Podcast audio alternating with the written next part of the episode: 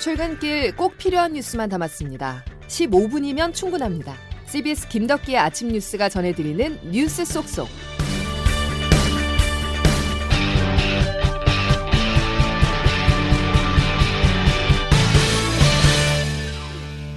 여러분 안녕하십니까? 7월 29일 김덕기 아침 뉴스입니다. 두 개 분기 연속으로 역성장을 하면 경기 침체라고 정의를 하죠. 중국과 함께 세계 경제를 이끄는 미국이 경기 침체에 빠졌습니다. 1분기에 이어서 2분기 국내 총생산 GDP 증가율이 마이너스를 기록했는데요. 위기감이 고조되자 조 바이든 미국 대통령은 경기 침체론을 불식시키는데 총력을 다했습니다. 저 소식 장성주 기자입니다. 미국의 2분기 GDP 국내 총생산이 1년 전보다 0.9% 감소한 것으로 집계됐습니다. 1분기 마이너스 1.6%에 이어 두 개 분기 연속 역성장을 기록한 겁니다. 기술적으로는 경기 침체지만 공식적인 판단은 전미경제연구소가 결정합니다.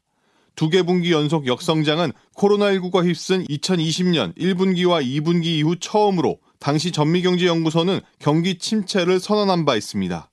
하지만 이번에는 상황이 다르다는 분석이 나옵니다. 제롬 파월 연방 준비제도 의장과 제니 옐런 재무장관 모두 최근 실업률이 3.6%로 사실상 완전 고용 상태고 올해 상반기 270만 개의 일자리가 새로 생겨 코로나19 발생 전 1년치를 넘었기 때문에 경기 침체가 아니라고 강조했습니다. 조 바이든 대통령도 고용과 소비, 투자 상황이 견고하다면서 경기 침체 우려에 선을 그었습니다. 다만 40년 만에 최악의 물가를 잡기 위해 공격적인 기준금리 인상이 이어지는 만큼 경기 둔화는 아무도 부인하지 못하고 있습니다. CBS 뉴스 장성주입니다. 세계 최대 소비시장 미국이 기술적 경기 침체에 접어들었다면 우리나라는 보다 더 근본적 위기에 직면했습니다. 대한민국 정부 수립 이후 처음으로 인구가 감소한 것으로 나타났는데요. 우리나라의 경제 체력 자체가 빠르게 늙어가고 있다는 뜻입니다. 이진 기자의 보도입니다. 통계청 인구주택 총조사 결과에 따르면 지난해 11월 1일 기준 외국인을 포함한 총 인구, 즉 석 달 이상 국내 거주 인구는 5,173만 8천 명입니다. 전년도인 2020년 대비 9만 1,000명 감소한 숫자입니다. 국내 총인구가 전년보다 줄어들기는 대한민국 정부가 인구 총조사를 시작한 1949년 이래 이번이 처음입니다. 이미 국내에서는 2020년에 연간 사망자 수가 출생아 수를 넘는 인구 데드크로스 현상이 시작됐습니다.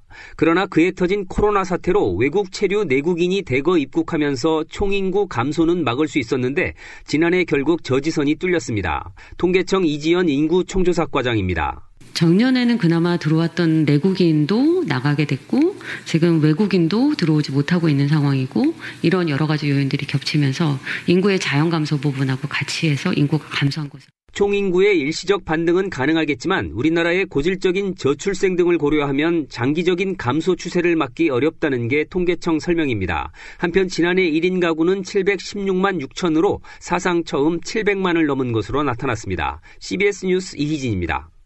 정부가 경제를 살리는 방안 중의 하나로 종합부동산세 인하를 발표했었죠.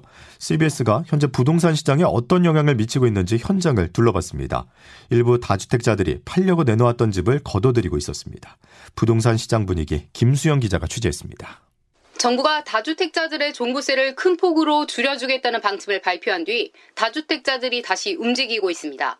수도권 일부 단지를 중심으로 매물이 줄고 있는데 일부 단지는 팔겠다고 내놓은 매물이 30% 가까이 줄었습니다. 분당 삼성부동산 신승철 공인중개사입니다. 종부세는 매년 반복적으로 소득이 들어오지 않은 상황에서 내야 되는 거기 때문에 압박이 상당한데 이번에 이제 종부세 문제가 낮아지는 게 확실하기 때문에 당장 팔 필요가 있나 이런 식으로 생각하시는 것 같습니다. 시장 상황과 정책에 따라 가격 등락은 있지만 집값이 오를 곳은 결국 오른다는 학습 효과가 있는 데다 보유세도 줄어드는 만큼 헐값에 집을 팔기보다는 버티겠다는 다주택자들이 늘고 있어서입니다. 신한은행 이촌동 PWM 센터 이영진 팀장입니다. 다주택자들은 쉽게 움직이지 않는 데다 정책도 시장 친화적으로 바뀌고 있어 시장을 더 관망하겠다는 분위기입니다. 다만 이미 매물은 쌓이고 있고 집을 사겠다는 심리는 줄고 있는 분위기여서 다주택자 매물 회수가 시장에 미치는 영향은 크지 않을 전망입니다. 지난달 서울 아파트 매매 거래 건수는 지난해의 4분의 1 수준으로 6월 중 역대 최저치를 기록했고 이번 달 매매 건수도 295건에 불과합니다. CBS 뉴스 김수영입니다. 정치권 소식으로 이어가겠습니다. 윤석열 대통령과 국민의힘 권성동 대표 직무대행이 주고받은 텔레그램 메시지, 일명 내부 총질 파장이 가라앉지 않고 있습니다. 그리고 또 다른 논란, 메시지에 등장한 강기훈이란 사람이 과연 누구냐 하는 문제인데요. 조태윤 기자와 관련 내용 정리해 보겠습니다. 조 기자? 네, 안녕하세요. 자, 일단 문자 공개 이후 약식 회견을 하지 않고 있습니다. 네, 그 문자 메시지가 공개된 게 26일 화요일입니다. 그 이후 윤 대통령으로부터 이와 관련한 얘기를 듣지 못하고 있는데요. 수요일, 목요일 이틀 연속 출근길 문답이 이뤄지지 않았고 그 윤 대통령의 외부 일정이 있을 때 기자들이 이제 질의를 했는데 답을 들을 수는 없었습니다. 오늘 출근길 문답을 기대했지만 당초 예정됐던 교육부 업무보고 대신 일선 파출소를 찾는 계획이라고 생겨서 그 오늘도 출 출근길 문답은 이뤄지지 않을 것으로 보입니다. 거기다 다음 주부터는 윤 대통령 휴가거든요. 그 때문에 한동안 출근길 문답은 어렵게 됐습니다. 예. 윤 대통령 권성동 대표 직무대행에 격려했다 이런 보도도 나왔잖아요. 네, 어제 윤 대통령과 건대행은 그 정조대항한 진수식 참석을 위해 전용기를 타고 같이 이동했거든요. 이 전용기 안에서 이번 문자 공개에 대한 얘기가 나왔고 대통령을 비롯해 모두가 이번 사건을 해프닝으로 받아들였다는 얘기가 전해집니다. 예. 또윤 대통령 대통령이 이틀 동안 고생하셨겠다 이런 뉘앙스의 말을 했다고 합니다. 그러니까 뭐 질책하거나 이런 분위기는 아니었던 거죠. 예. 문자 노출 이후 당 안팎으로 비판에 직면한 건 대행에게 윤 대통령이 힘을 실어준 것 아니냐 이런 해석이 나옵니다. 음, 알겠습니다. 그 다음 질문을 하기 앞서서 저희가 준비한 자료를 먼저 듣고 이어가겠습니다. 자유의 새벽당 대표 강기훈입니다. 예, 저희 자유의 새벽당은 기존의 정치인 한 명도 없이 그냥 일반인, 학생, 기존 회사원들이 모여서 만들어진 정당입니다. 어, 제 권성동 대표의 문자에 등장한 그 강모라는 그 사람이 누구를 지칭하는 건지 정말로 모르겠습니다. 다만 저희 대통령 비서실에 같은 이름을 가진 사람이 있느냐 근무를 하고 있는 걸로 제가 알고 있습니다. 대한민국 대통령실이 극우 유튜버들의 일자리 요람이 되고 있습니다.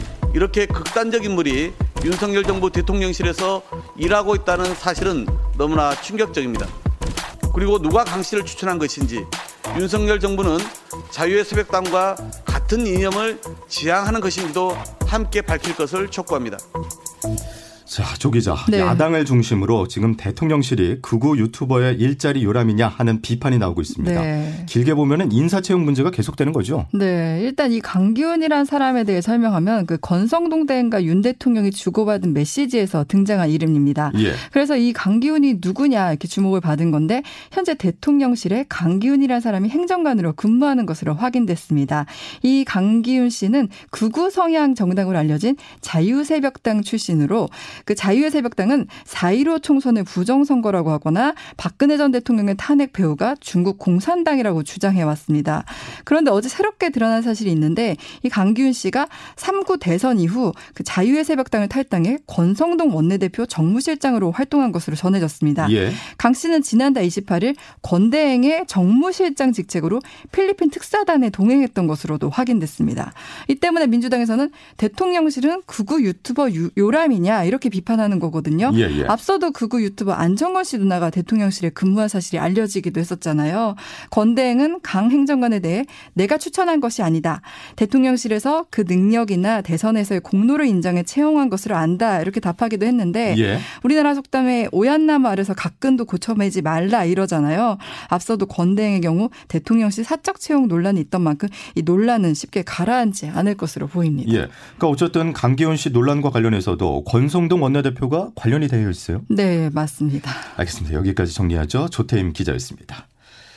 자, 여당에 이어 야당도 바람 잘 날 없습니다. 더불어민주당 이재명 의원의 배우자 김혜경 씨의 법인카드 유용 의혹과 관련해서 참고인 조사를 받은 남성이 지난 화요일 숨진 채 발견됐는데요.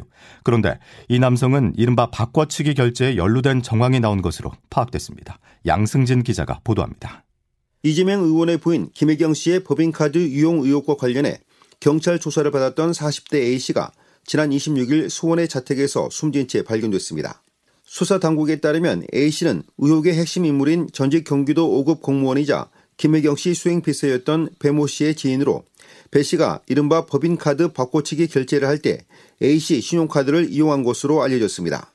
앞서 지난해 12월에는 대장동 개발업자 남욱 변호사와 정영학 회계사로부터 2억 원의 뒷돈을 받은 혐의로 조사를 받던 유한기 전 개발사업본부장이 숨졌고 유 전 본부장이 사망한 지 열흘 뒤에는 대장동 개발 사업의 실무자였던 김문기 개발 1처장이 사무실에서 숨진 채 발견됐습니다.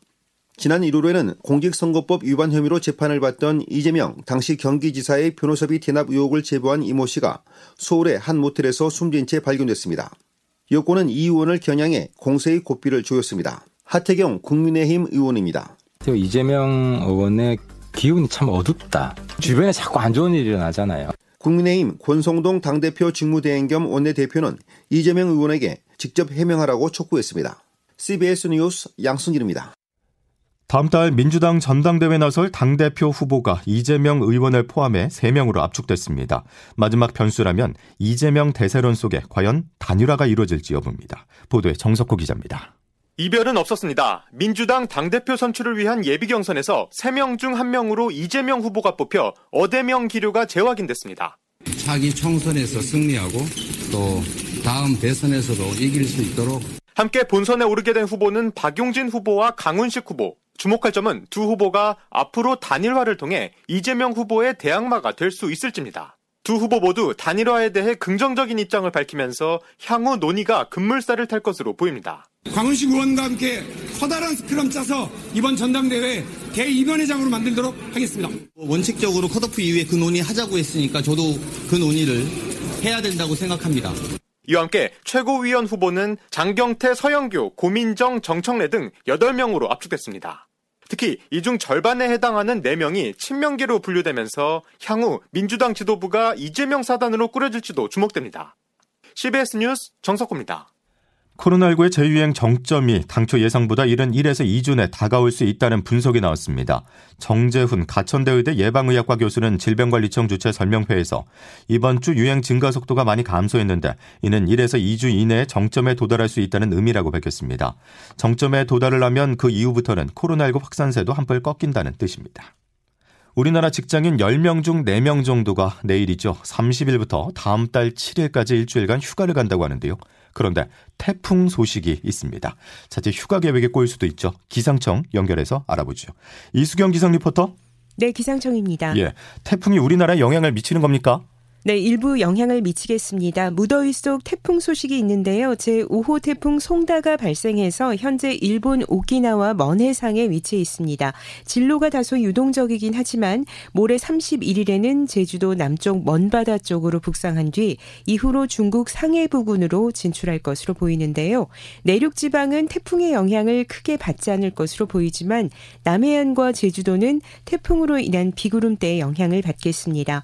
따라서 모레 사이 남해안과 제주도는 강풍과 함께 비가 내리겠는데요. 특히 제주도는 최고 80mm 안팎의 많은 비가 내릴 가능성이 있어서 주의를 하셔야겠고 그 밖에 남부 지방도 모레와 글피 사이 비가 내릴 것으로 보입니다.